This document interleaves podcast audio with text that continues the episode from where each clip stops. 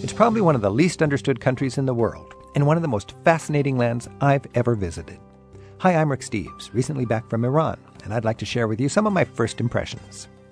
I flew to Tehran to film a special about Iran that we're producing for public television.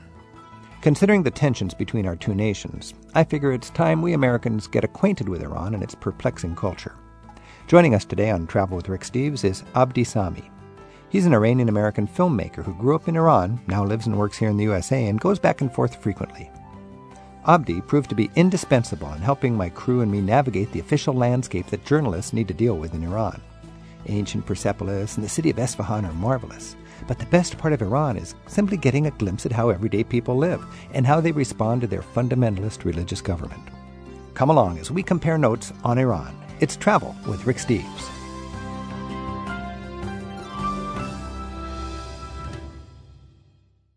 Travel with Rick Steves is made possible in part by American Airlines. Their Advantage program can help you earn miles toward your next vacation. Details are at AA.com. American Airlines knows why you fly. In spring of 2008, it occurred to me I know almost nothing about Iran. I'm Rick Steves. This is Travel with Rick Steves. I want to tell you what I learned about Iran and how much fun I had going there to produce a public television show that we brought home to help America better understand Iran. I'm joined by a friend who's an Iranian American who accompanied us, and uh, I don't think we could have done it without the help of Abdi Sami. Abdi, thanks for joining us. My pleasure. What an adventure I had. What a learning experience I had. I just wish every American could have been with us as we were in Iran for 10 or 12 days putting this TV show together. And I got to say, you grew up in Iran. You've spent most of your adult life here in the United States. You're yes. a photographer, a filmmaker. Yes. And you jumped at the opportunity to work with our public television film crew and help us show your country to America. Yes. Why? I love what you do. I love the fact that you connect people and help people to travel to other countries. And going to Iran uh, is a very unique opportunity that not that many people have. And the idea of being a conduit to create a travel show that would put a human face on Iran to the American audience outside of politics was very exciting to me you're an Iranian American. Right. Your, your parents raised you in a country that is part of the axis of evil. What's it like to be an Iranian American here in the United States? Is it an issue? Eh, for me, it hasn't been an issue. No, for me, it's never been an issue. I've traveled in and out of the country a lot. It's never been an issue, but for a lot of people, it has what been. What saddens you about it, if anything? Well, what saddens me is the sense of alienation that tag creates for so many people from Iran and for other countries. You're basically creating an extreme amount of tension and hostility among 70 million people in another country when you tag them as part of Axis of Evil. And this is a nation that's very much pro West, that loves America. So the 70 million people in Iran are inclined to be pro West? Most of them are. I yes. guess you can't say the 70 million, yeah. but a, a, great part of the society yes. wants to look Western, like like Turkey, like neighboring countries do. Yes, absolutely. Huh. Now, you're part of an interesting situation all over the developing world. There's lots of talented people that end up in the United States as creative and professional and, and uh, effective, productive people. Does Iran have a brain drain problem to the West? I think Iran has, and he's had an ongoing brain drain, and that is really sad. Do you, do you think much about how your life would be if you stayed in Iran? You know, I don't dwell on that much. I, and I really wouldn't know how it would have been unless I'd stayed there. Uh, but I'm happy to be here. Now, when we think about Iran today, it occurs to me the people of Iran, they've got a revolution. It's called a values revolution. It's a family values revolution on their Muslim value, parenting values terms. They call it family values. I think they've traded off democracy to have a theocracy so they can raise their kids in a world that is the way they want their kids to grow up. Uh, what's your take on that? Well, it depends on. We all live in our own bubbles, in our own societies. When I go back to Iran, I live within the bubble of my friends, my family. So, always when I want to generalize and talk about Iran and the population, how people feel, I try to think of how large my bubble is and do I really have a perspective to say 50% or half the people. So, it's very hard to answer some of those questions and to be speaking for a large portion of the population. When I go back to Iran, they ask me to generalize and talk about the U.S., and I'm like, what do you want to know about Arkansas, L.A., Manhattan, Seattle, there's Dallas? Bit, yeah. You know, how do I represent all of the above? When an Iranian sees you back in your the country of your parents and where you were raised, what do they think about when they see an Iranian who's living really quite a beautiful life in America and comes back to visit family? Do they do they resent you not being in their country? Are they excited for you? Are they curious? You know, I think it all depends on the attitude of the person who lives here and goes back and how he deals with the issues there and with the family and so forth. I'm very fortunate that when I go back, I'm welcomed and I feel very comfortable and I feel like everybody around me feels very comfortable and they're very supporting. You walk down the street in Iran, as you do almost every year, I think, and people know that, I mean, you could just be an Iranian. As soon as they find out you're an American Iranian, do you ever get negative feedback from these people? Do they are they ever angry with you? No, no, never. No, no, never. Almost, they almost treat me the same way as they treat you when they find out that I'm visiting from the U.S. and I live here. Uh, they actually treat me as if I was part American, and they're very friendly.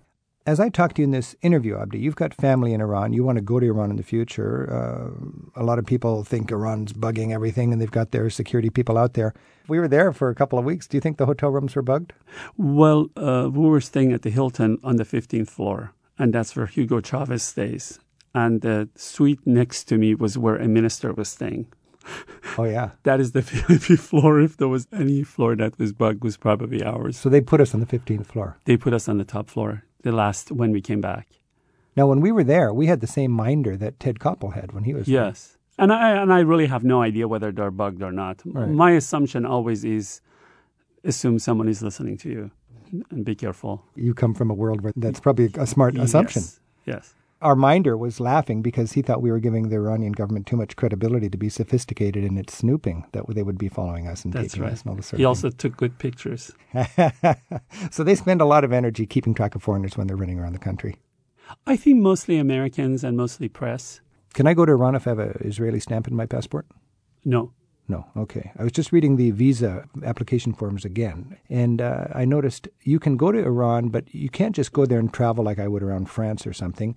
You've either got to have a family or a business sponsor you, mm-hmm. or you've got to take a tour. Mm-hmm. to guide you around. Right. Is that your understanding? If you're an American. If you're an American. If you're European, then I saw a lot of Europeans on their own, young ah, teenagers. Oh, that's the deal. With backpacks in Isfahan who told me they were going to take the bus and go visit a friend. So you know. a Turkish traveler, a Pakistani traveler, Indian, Russian, they'd be able to travel freely. Correct. When I got there with my New Zealand producer, they took us right into the VI VIC room, very important commercial what was the right? Is the it was CIP commercially important visitor? Right. The CIP room. They said, uh, "Producer, you're from New Zealand. Welcome." American host, you're from America. Come with us. And I had a police escort over to the fingerprinting zone, and I got fingerprinted. And I, I, really had a feeling that that was just tit for tat. We fingerprint people when they come into our country, so as a matter of national pride, right, more than practical need. That's how it got started. Is that you think? Do you think it's a matter of tit for tat, just yes. saving face? Yes. Because they get pushed around a lot in this rough and tumble world, and uh, if they got a chance to humiliate an American and fingerprint them, they're going to do it. Yeah. Because their people are fingerprinted if they're allowed into America. I almost asked them not to fingerprint you, but then I thought, well, it's good to go through the experience. also, in the on the uh, visa form, it said uh, girls over nine will be expected to respect the Islamic dress code. Correct girls under nine can dress like Britney Spears. Uh, not quite. but but tourists or locals doesn't matter. If you're going to Iran, you're part of that scene, and, and you need to. Res- it's interesting because I thought you know I've gone to other countries where they don't drink, but tourists can drink. You know where they don't smoke and tourists can smoke. There's right. a different thing for tourists at the in their fancy little oasis of the West. Right. But in Iran, there was no oasis of the West. I could go to the fanciest bar in town and not get a beer. That's correct. I could get a malt beverage. That's correct. Tell me about these malt beverages. Well, I guess they're a psychological substitute for those who like really, to drink I noticed the, the, the, the Iranian equivalent of the Budweiser man or something like Yeah. that. He'd always have a can of malt beverage in his hand, and it was like, "Yeah, I want a beer." And there, there was not a hint of alcohol in it, but it looked like a beer. It tasted like a beer. It said malt beverage with the same kind of macho advertising on it, and I just thought it is a psychological substitute. It really is. That's how I feel. But then also, because, you know, this is a revolution of uh, values, and, and they don't want alcohol in their society. Uh, right. they don't want drugs in their society. They don't want women to be disrespected in their society. And it, it's a top down, sort of a dictated morality. But the irony is, we, we have so much antagonism between our societies, but what's driving them is the same thing that's driving the right wing in our country is this fear that our children will grow up with the bad influences. So they will legislate this morality. Right. That gives them control. But what did the prohibition did in the U.S. for? but that doesn't seem to be happening in, in Iran. I, I went through there and I, I, I found a lot of uh, conformity. We were at the university, and that was one of the most discouraging times of the whole visit. Went to the university.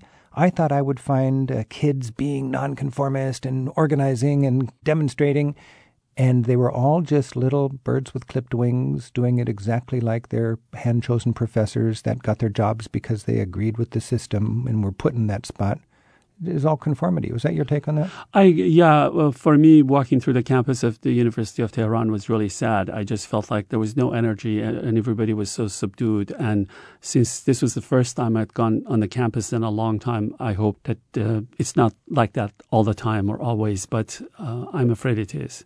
Tell me more about your feelings as we went through the university halls there trying to talk to kids and so on. It, I think that was new for you too. Yes, it was new for me too. I had not been on the campus of the University of Tehran in many, many years, and I was surprised how subdued everybody was and how it lacked energy. I was looking for some excitement, uh, an opportunity to talk to students and ask questions, and uh, we didn't really seem to get the chance to do that. To what do you attribute that? I think some of that is just how the atmosphere is. I think some of that may have to do with the fact that they see us as press filmmakers. Because when you see a big camera, when you see yeah, a big camera in you Iran, see a big you camera, up a little bit. and they see that we have a guide, a government guide with us. I Ah. think it's all intimidating to them, and people shied away from cameras often. But beside that, the energy on the campus was very, very strong. Yeah, well, I think people, young people, look to professors for inspiration and leadership, and the professors that we saw, and I assume this is the way it is, were were people that kissed up to the government and toed the party line. I think you have to conform to be to able to job. survive in that yeah environment. الا ای که بر خاک ما بگذری به خاک عزیزان که یادآوری که گر خاک شد سعدی او را چه غم که در زندگی خاک بوده است هم به بیچارگی تن فرا خاک داد وگر گرد We'll talk more عالم about our برآمد impressions of the باد. students at the big پس در university in میان Tehran in a خاک moment. بخور. And we'll learn how Iranians keep their vices private, the role of women in Iranian society, how Iranians viewed the Ayatollah Khomeini, and what's behind those death to Israel and death to America posters we saw all over town. Abdi Sami is my guest today on Travel with Rick Steves. We're sharing our impressions from our recent filmmaking trip to Iran. I spent two weeks there in March to gather material for a public television special that'll air later this winter.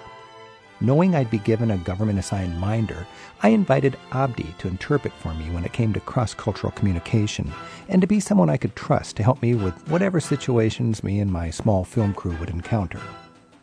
We'll take your calls for Abdi at 877 333 7425, or by email, we're at radio at ricksteves.com. Travel with Rick Steves is made possible in part by American Airlines. New vacation options in Latin America, plus getaways in the U.S., Europe, and the Caribbean are at aavacations.com. American Airlines knows why you fly.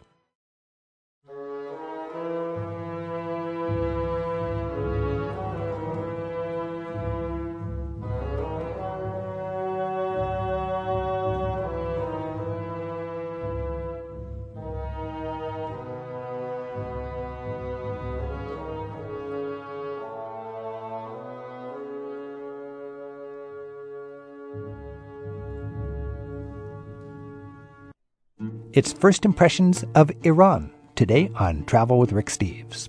We'll take your calls for Abdi Sami in a moment at 877 333 Rick. Abdi was born and raised in Iran, and he's lived in the United States for many years now. He works as a filmmaker and creative consultant, and he accompanied me recently on a filmmaking trip to meet the people and explore the culture of Iran. So, when you look at the surface, there's no alcohol, girls are covered up, uh, professors are very conservative. Still, everybody told me, yes, but when you're behind the scenes, you can get whatever you want. There's drugs, there's sex, there's booze, you name it. Uh, yeah, the part of Iran you didn't see, there are two lives in Iran the private life and the public life. The public life is one in which people go out on the street and women put their scarf on, and people don't really joke and laugh. They're not very loud in public, they're very reserved.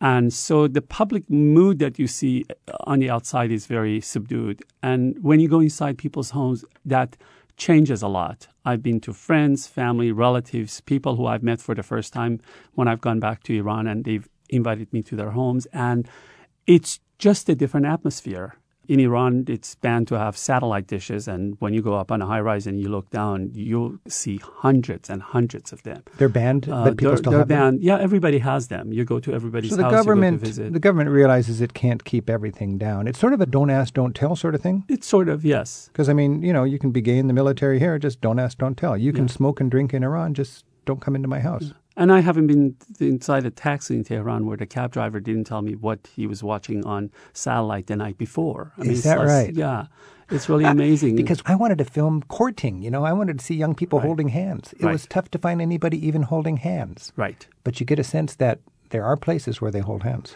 And, and that happens a lot. Again, anything that any government tries to limit, people find ways to cope with. I mean, unfortunately, we have a big drug problem in Iran, big addiction. People in Iran used to joke with me and say, in, in America, you have to go all the way down to the stores to buy a bottle of wine. All we have to do is to call and they'll bring it to us at home. So most of the vices are home delivery. Everything is done at home. The parties are at home. It has to be home delivery because there's no storefront. That's we, we have liquor stores. They don't That's have correct. that. So it's home delivery. So you got these little businessmen with their motorcycles that are delivering fun stuff for people's private vices. DVDs, everything. Yeah, music. Hmm.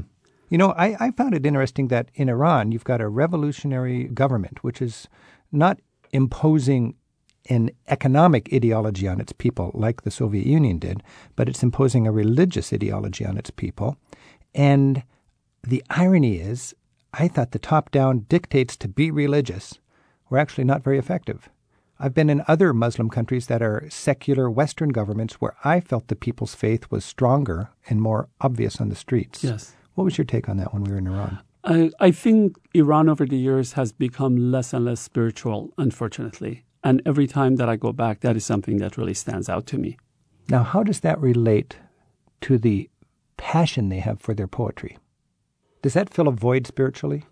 I think so. You know, when I grew up, I remember we would sit down at the dinner table and someone would recite a poem by Rumi. And if the poem ended with the, the letter S, somebody would start reciting a poem from Hafiz that started with S. And people off memory would just go on and on and could read a lot of poetry. And I think that has gone away. Um, That's gone away. yeah, I think it exists amongst more literate people and more educated people, but I don't think it exists the same way it did amongst young people. And young people all have their iPods and MP3 players, and they're all on internet. You know, it's just a different world. I feel sad all of a sudden. I mean, I, I thought you were going to say poetry is strong because people are free spirits and the government is turning them off by forcing them to worship God a certain way. And everybody's going to the tombs of the poets and reading poetry with their families and inspiring each other to embrace life and appreciate their creator that way. But you're telling me that is wilting also.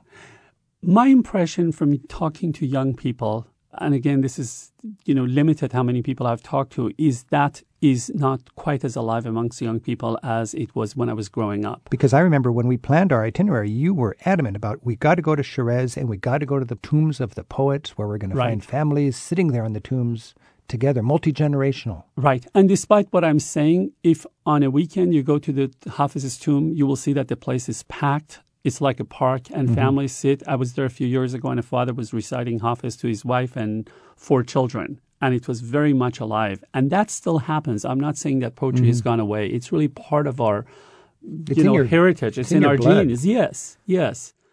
Fascinating stuff. To me, to go to Iran and to make friends with Iranians, and I want to stress, we were there long enough to get a fair impression on this, and I never, ever found that I had to hide the fact that I was American. In fact, I would say I've never been in a place where it was more of a plus to be an American. Right. And I had this little game. I never told people where I was from, and everybody, when they saw a tourist, a foreigner, because there's not very many of them, you stick out. They come up to you and they say, Where are you from? And I would never tell them. I would say, Where do you think? and they would ask and they would guess six or eight different countries, and finally they'd give up and they'd say, Where are you from? And I'd say, America. And they would light up and they'd go, Welcome. And honestly, I never felt any antagonism. And if we were inclined to talk politics, we'd get into talking about our respective presidents and so on. But right. uh, me as an American there, perfectly welcome. I'm Rick Steves. This is Travel with Rick Steves. I'm joined by Abdi Sami. Abdi uh, grew up in Iran. He works now in America as a film producer and a photographer. And Abdi was my guide as I traveled through his country producing a one hour special for public television. It's just great to have Abdi here to give a little um, insight into our experience and hopefully let Americans be inspired to better understand Iran. We have Jean on the phone from Carroll, Ohio. Hi, Jean. Hi. Hi, Rick.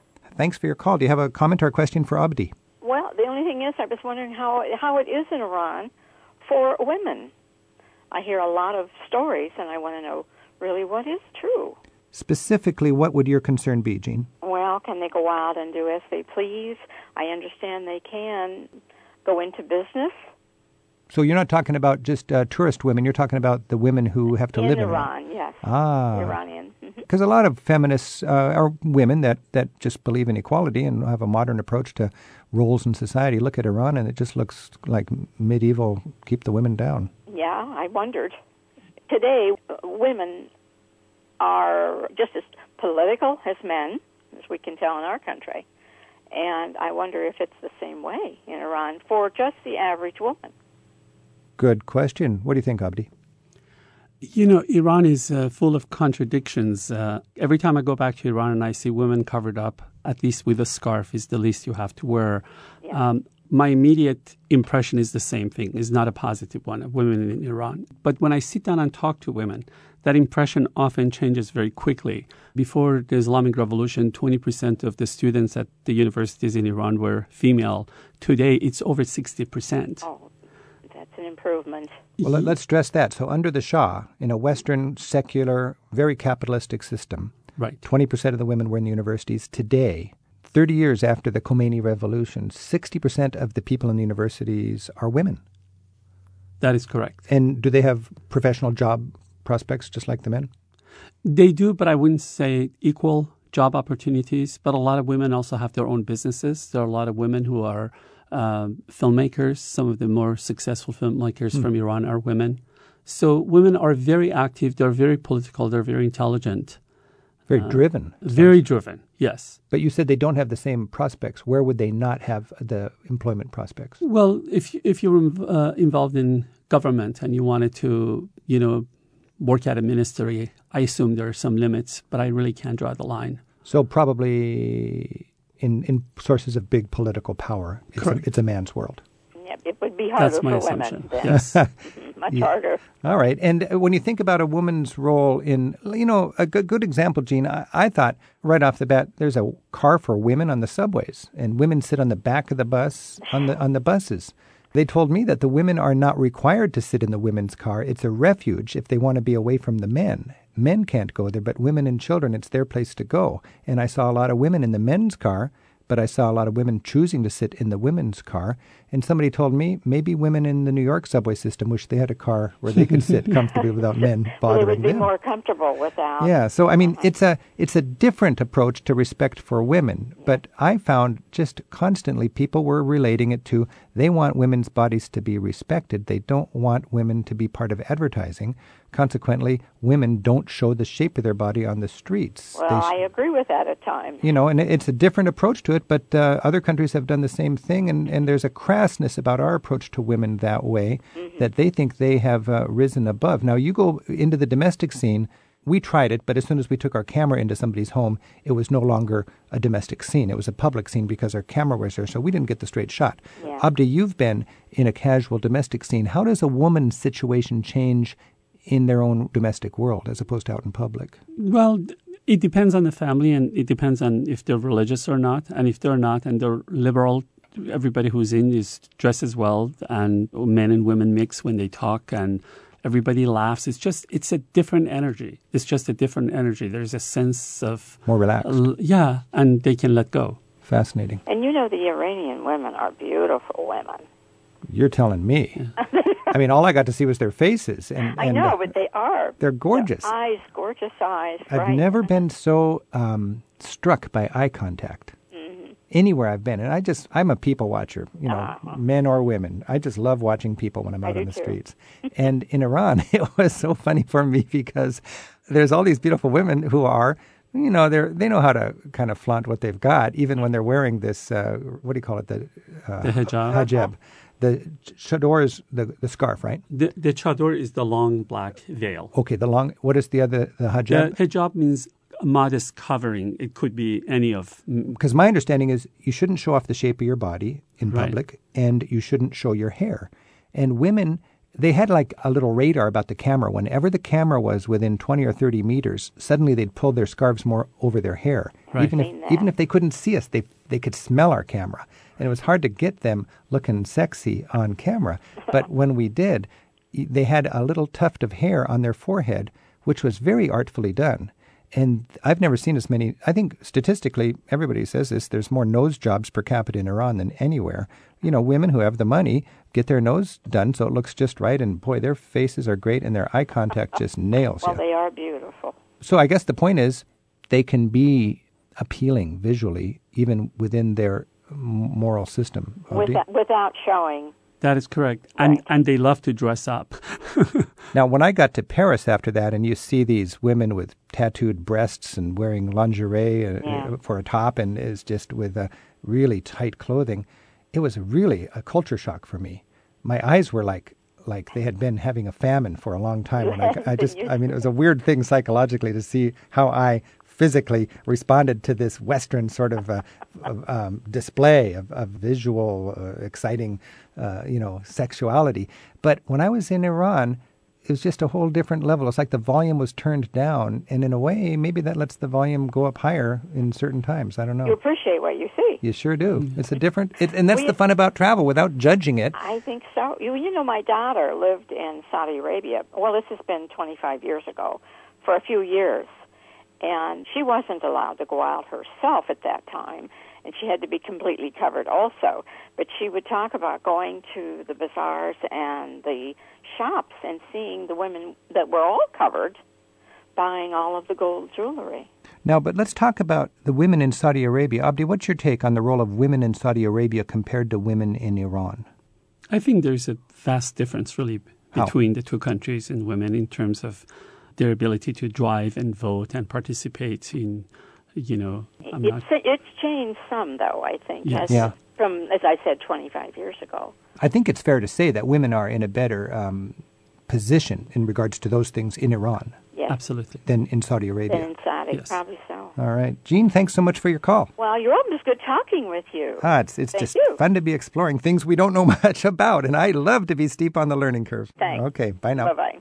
I'm Rick Steves. This is Travel with Rick Steves. We're speaking with Abdi Sami, who accompanied me on a two week film shoot in Iran recently, and today we're just sharing some of the lessons we've learned. Abdi, when I was in Iran, it occurred to me, because I was really into the Soviet Union and all this sort of uh, taking power and, and, and keeping the people down and everything, and I'm, I just have an appetite for understanding how people can take other people's freedom away. And in Iran, clearly, they've traded democracy away to have their values put on them by a theocracy. In the Soviet Union, there was always these two bit little power mongers, these guys who would turn their cousin in just to stay in power, and they were apparatchiks. They would sell their soul just to be part of the system and succeed within those guidelines. And I saw that when I did official things in Iran with the mosques and with the government. I saw people who dressed like Ahmadinejad. They just played the role perfect. They would do anything to conform and, and kiss up to that system. That was something that, that really struck me, and I wondered were these people motivated by their faith and their commitment to the revolution of values? Did you notice that, though, how the people looked like Ahmadinejad, who were the administrators of the big mosque? You know, when I stay at the Hilton in Tehran where we stayed, I just feel like this is the ruling class. It just, they stand out. The ruling class. In the Soviet Union, you had a ruling class that were just Yeah. kiss ups to the system. Yeah. And, Yeah. and you had the people who would sell their job security, sell their position, their opportunity to have their children get a good university in order to be free spirits. Yeah. I think Americans realize that we can learn a lot about Iran. It's a country of 70 million people. motivated by a love of their children and a love of uh, their culture, which goes back uh, a millennia before Islam came. Yeah. It's a complicated world. Now, when we're talking about this um, revolution of values and the theocracy, of course, we think of Ayatollah Khomeini. And I grew up with Khomeini, and he was a scary guy. I mean, he was just a fanatic. And the way we, we learned to see him was one way. And then I spent a couple weeks in Iran, and everywhere I went, I saw him as something different. I saw him as a sage, approachable, loving spiritual leader. And that was really underlined when we went to his tomb, and I saw how casual it was at the tomb. What's your take on Khomeini these days? What what position does he have in the eyes of the people? I think it depends on the people and class of people. I think it varies a lot, uh, but I think he's seen as by many as a sage. He's become part of the mythology of the revolution more than anything else. So Khomeini, he's sort of a myth now. He's an epic figure in the local religion, and it's a theocracy. So you need to have some big modern day prophets. He provides that. He's the spiritual supreme. Actually, in Iran, there's two sources of power, right? There's the political president and then the spiritual supreme leader. Correct. Who's more powerful? The spiritual leader is so, more powerful. So Khomeini's successor is a guy named Khamenei. Khamenei, yes. Khamenei. So it's a little confusing, but Yes. the sort of the after John Paul, you got Pope Benedict, something like that. You know, great Catholic leader, but it's not John Paul II. Is it similar in Iran? You had Khomeini and then this new guy Khamenei. Yeah, I think that would be a good parallel. There's no question, though, that the successor to Khomeini, the spiritual leader Khamenei, he can fire Ahmadinejad if he wants to. He, he basically, yes, he really has control over the armed forces and the police and the whole government. And you more hear than you hear the president. Ahmadinejad spouting off. You don't hear Khamenei spouting off. No, that's correct. Why is that? That's correct. I think part of that is because Ahmadinejad knows how to talk to the base. And that's what he's trying to do. Like when John McCain talks to his base here. Okay, so it really is. There's political dynamics at work here. Yes. So I would bet Khomeini and this whole religious revolution, its base would be the less educated, more rural people, small town people, hmm who Yes. might be afraid of the West. And the people in the big cities are not so afraid of the West because they want to engage the West. Is that fair or is that I think that's a pretty fair assumption, yes. Of course, it's dangerous to generalize because Yes, it's the same thing in our country. You can't yes, generalize. There's yeah. all sorts of progressive people in Utah, and Yeah. there's all sorts of conservative people in Berkeley. Already you're including or excluding millions of people. Right. But it is uh, interesting that politicians do speak to their base Yes. Yes. effectively. I'm Rick Steves. This is Travel with Rick Steves. We're discussing Iran with Abdi Sami. So you're tuned in to Persian Prince Radio. Next, we got the number one record of the year. The Persian Prince.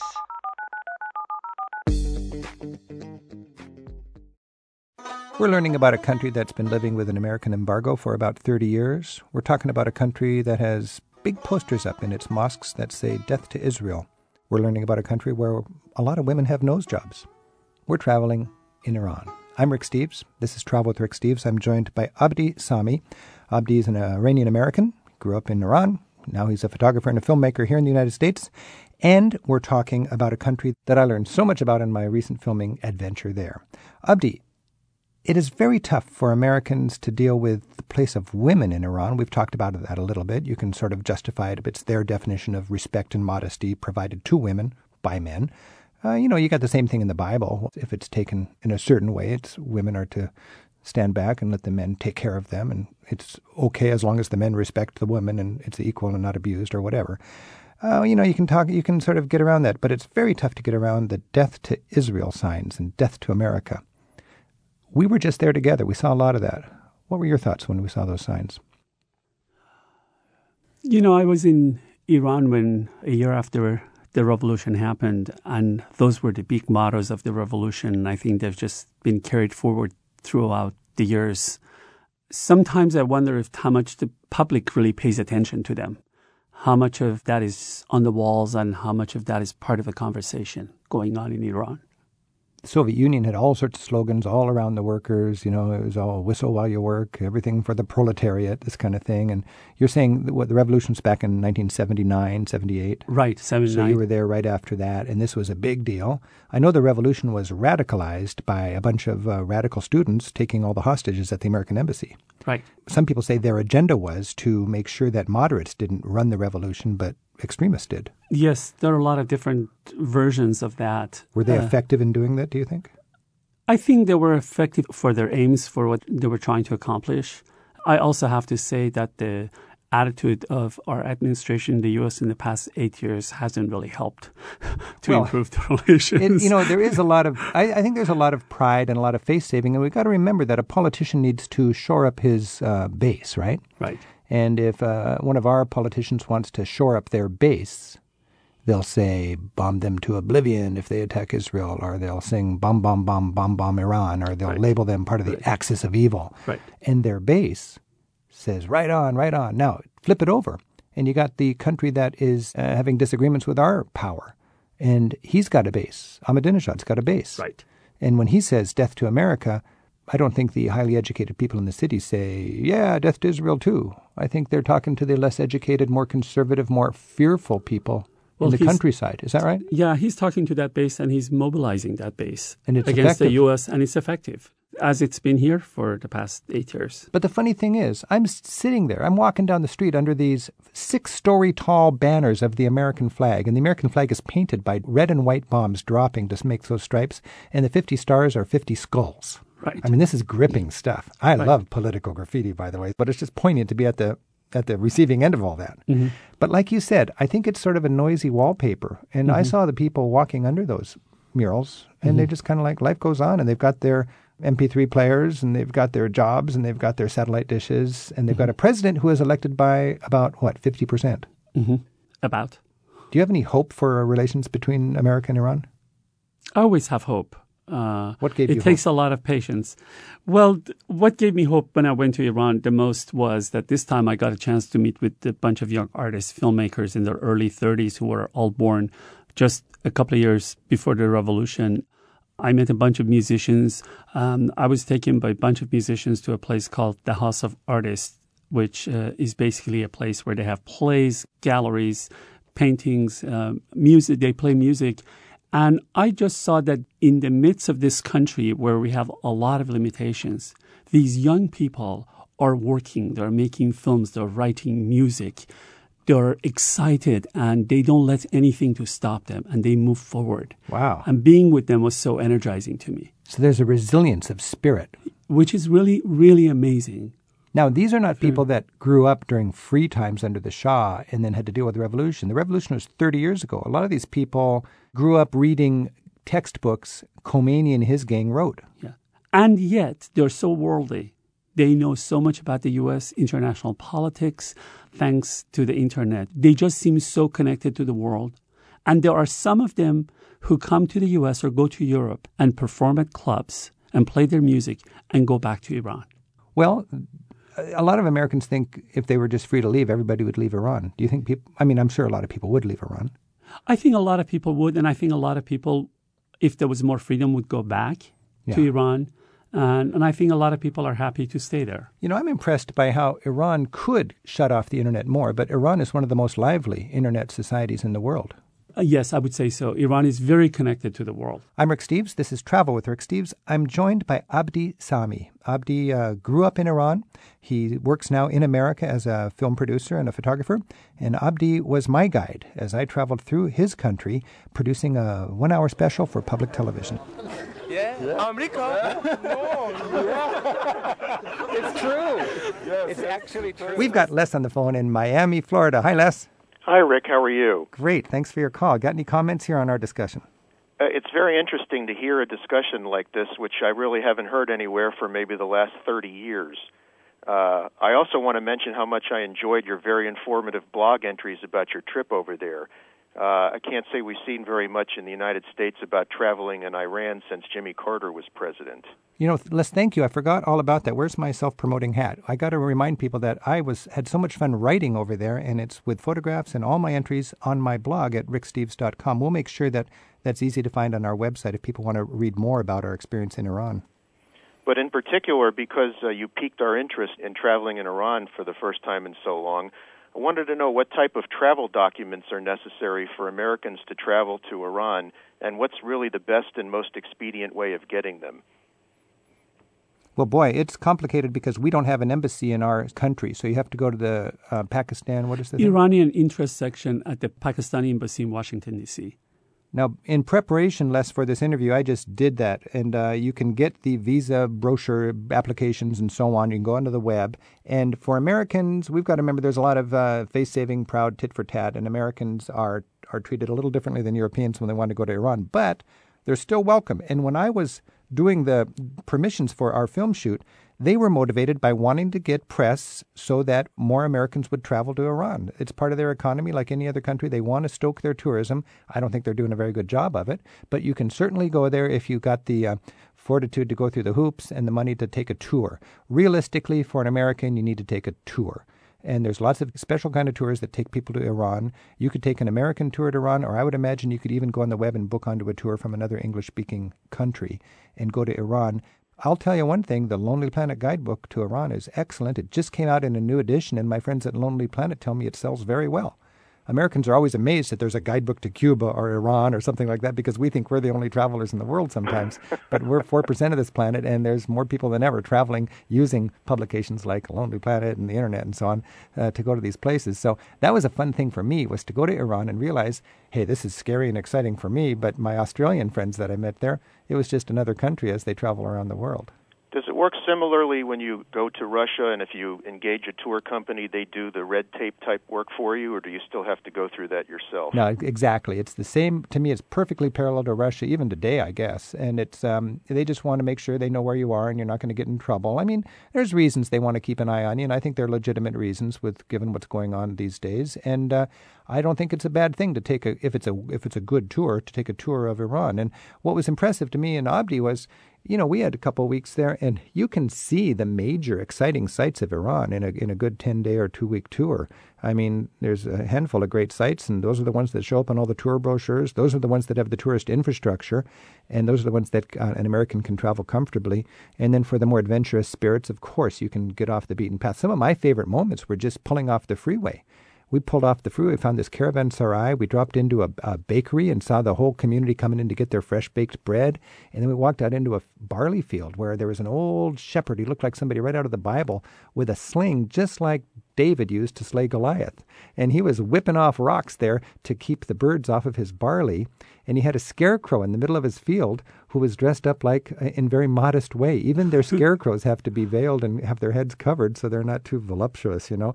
Uh, but I just thought there's fascinating opportunities to see how this country is uh, going through another millennium. And uh, one thing that really struck me was the country is so rich in history and heritage, and it goes back long before they became Muslim. Uh, it's one thing you, you do find is everybody makes a pilgrimage to Persepolis, and that's where a lot of Iranians go to sort of reconnect with their cultural roots, I think. Now, when you're filling out the travel documents, is one of the questions, what religion are you? And if you check the wrong box, you don't get in. As far as I know, you can't be bah- or you shouldn't be Baha'i. Baha'i is the one outlawed religion because their prophet is after Muhammad. I mean, you're not going to get in government or any sort of great positions of authority unless you're not only a Muslim but a practicing Shiite Muslim, right? That is correct. But uh, a Christian, uh, Zoroastrian, Jew, whatever, you can live by all accounts that I've heard, yes. comfortably in Iran, uh, openly. You can. Re- we saw lots of churches when we were in Iran, but Baha'is are outlawed because, according to the Muslims, Muhammad was the last prophet, and Baha'u'llah, the prophet of Baha'is, just like Jesus is Christians' prophet and uh, Muhammad was the Muslims' prophet, he's the only guy that came after Muhammad. He came in the 1800s, I believe. So that's why the Baha'is, and it's a horrible thing, Baha'is are getting brutalized in that country, and if you're Baha'i, you just stay out of there as far as I'm concerned. But uh, you can't have been to Israel on your passport, as far as I know, and you don't want to be a Baha'i. Otherwise, you just tell them you're you're a tourist, and it's it's pretty straightforward. Is that is that right, Abdi? That is correct. So if you want to combine it with a trip to Israel, you should go to Israel afterwards. Or get two passports. I told my country that I've got a passport with an Israeli stamp on it. I want to go to Iran, and I bought a second passport. I didn't know you could do that. It was pretty straightforward. Yes, you can do that too. But Israel is pretty good about that too. Israel understands the reality, and they'll stamp a piece of paper to put in your passport so you can hide the fact that you've been in Israel. That's very interesting. What would you say would be the best time to go if you had a choice? Well, we went in the off season, Les, so it was comfortable for us. You know, in the spring and the fall, it's going to be very comfortable weather. Abdi, what's your take on yes, weather? I would say uh, May is the best time and October. So it's like Italy or something. Yeah. You, you can imagine the curve. It's just too hot and dusty in the summer. I thought an interesting when I was in Iran was uh, dust concerns. Everything was dusty. It wasn't as hot, but it was really dusty. It's a, it's a quite a dusty countryside. Of course, Tehran is a, Greater Tehran is 14 million people, and you got a lot of just smog there. And of course, we have a lot of economic power when we're in Iran. I mean, you can live very cheap, and if you want to spend what you'd spend in Europe, you live like a king in Iran. Yes. And how, how prepared are they in terms of infrastructure for tourists? I know most places we go, there's tourist information offices and help all over the place and bilingual signs and things like that. I imagine it's a little bit different in Iran. Well, it depends on uh, what country you're comparing it to. But Tehran, Esfahan, Shiraz, uh, Persepolis, Yazd, they're really set up for the tourists. When you go there in May or October, that's the high tourist season. Half of the hotels are packed with European tourists. And everybody asks me, where were the Americans? I think it's very easy to travel there if you're going to those larger cities. When I show my slides, a lot of my friends are struck by how the signs are in English. And it's just the international language of travel. You're going to have your signs in Farsi, or, and then you're going to have your signs in English. I think that the tourist infrastructure is very thin in Iran because, relative to any other Western country, there's not many tourists there. That's why I think you should take a tour to Iran, frankly, and then skip out of things. For me, some of the most interesting moments were just walking through the malls. I like to see teenagers being naughty. And you can go to our malls and see that, or you can go to the malls in any city in Iran and just watch and see how the kids uh, like to get away from their parents. Stuff like that. Go down to the riverbank and see families with a blanket and a little Bunsen burner having a picnic. Be out strolling the main drag where you find everybody is out making the scene. I don't think you want to go to Iran with a checklist of important mosques to visit. I think you want to go to Iran and just immerse yourself in that culture and see how people are living today. And I've never been so approachable anywhere, I'll tell you, as in Iran. When I wanted to get conversation, all I did was get eye contact, say hello, and I'm talking to that person. And if they're young and educated, I'm talking in English. Mm-hmm.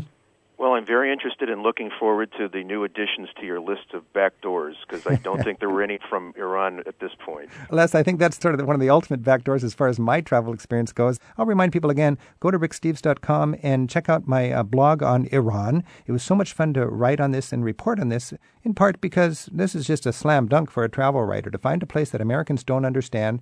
Find a place that I think is being used in a in a fear mongering kind of way politically in our country. Acknowledge there are serious problems. I mean, I'm not saying I'm in favor of their policies or any of their nonsense about gay people or Holocaust or their uh, antagonism towards Israel, or anything like that. But I'm saying we can be constructive. And when you go there as an individual, you find there are 70 million people in Iran and they don't get out of bed wanting to kill America. That's one thing I can promise you. Well, that's that's pretty much what we see from the media, so it's a bit refreshing to get a different perspective. Thank goodness for public broadcasting. We can talk about it right here on the airwaves. You wouldn't have, this information anywhere else because you'd be offending advertisers. Thanks, Les, for your call. Thank you. Happy travels. Bye. I'm Rick Steves. This is Travel with Rick Steves. We've been speaking with my friend Abdi Sami. I didn't even know Abdi a year ago, and Abdi joined us on our adventure through Iran, and he's just one more example about how it really makes a lot of sense to get to know people and then make your own opinion on them, rather than letting uh, somebody else tell you how you should think about another society. Abdi, you mentioned in your writing that when you went to Iran, you were hoping to create understanding between America and Iran and, and to be an instrument of peace, and you ended up finding out that you had your own peace that you needed to make with Iran. What did you mean by that? Well, it's very complicated and not so very complicated. We have our own peace to make always with where we come from, with our own families. And being here and going back to Iran with you, there was this sense of excitement of being a peace emissary and trying to bring the two people together. And when I went to Iran, especially since I got there two weeks ahead of you, and I had time to research and look into things and trying to look uh, through your eyes at what you want to see and so forth, things started popping up things that I wish were different in Iran that I started having conflicts with and I had to make peace with. What were some of those conflicts? Well, I would like to see the young people to be more present. I would like to see the atmosphere at the universities to be different than what it is. And I would like people to feel that they're allowed to be more lively in public and to live their lives fully in public and not in their private homes. You know, that's one thing when you come back to the United States, you're more determined than ever to value and defend our civil liberties. This is something we've got in our country that is something that's really a treasure. And to see a world where you have to live two different lives, one in public and one behind the closed doors of your home, it's an unfortunate reality, isn't it? Yes. And when we go to these countries, we always have our preconditions and we always hope to find a certain thing, but you need to travel with an open mind. You need to travel with the intention of meeting people and building understanding. And to realize that, bottom line, I think people just want to live well and raise their kids in a way that will give them fulfilling lives. It's valuable to go to a place like Iran. It's valuable to go to a country that, that might be labeled as an enemy. It's valuable for us to understand that don't let somebody tell you it's dangerous to go there if it's not dangerous. And when I went to Iran, the last thing on my mind was the danger of it. The biggest danger is that we don't go to Iran and we let other people tell us what to think about it. That is correct. Abdi, if our listeners and I could understand Farsi right now, what would you say to us? من امیدوارم که شما و همه اونایی که گوش میکنن بتونن کمک بکنن که کشورهای ایران و آمریکا با هم آشتی بکنن انشالله And what does that mean? that I hope that you and everybody who's listening to us will help us to be peacemakers and make peace between Iran and the US. And you, the last couple of words, inshallah. Inshallah. And what does God that- willing. if God wills it. I hope that you're speaking, and I know you're speaking, not just to me, but to everybody who's listening. Inshallah. Inshallah.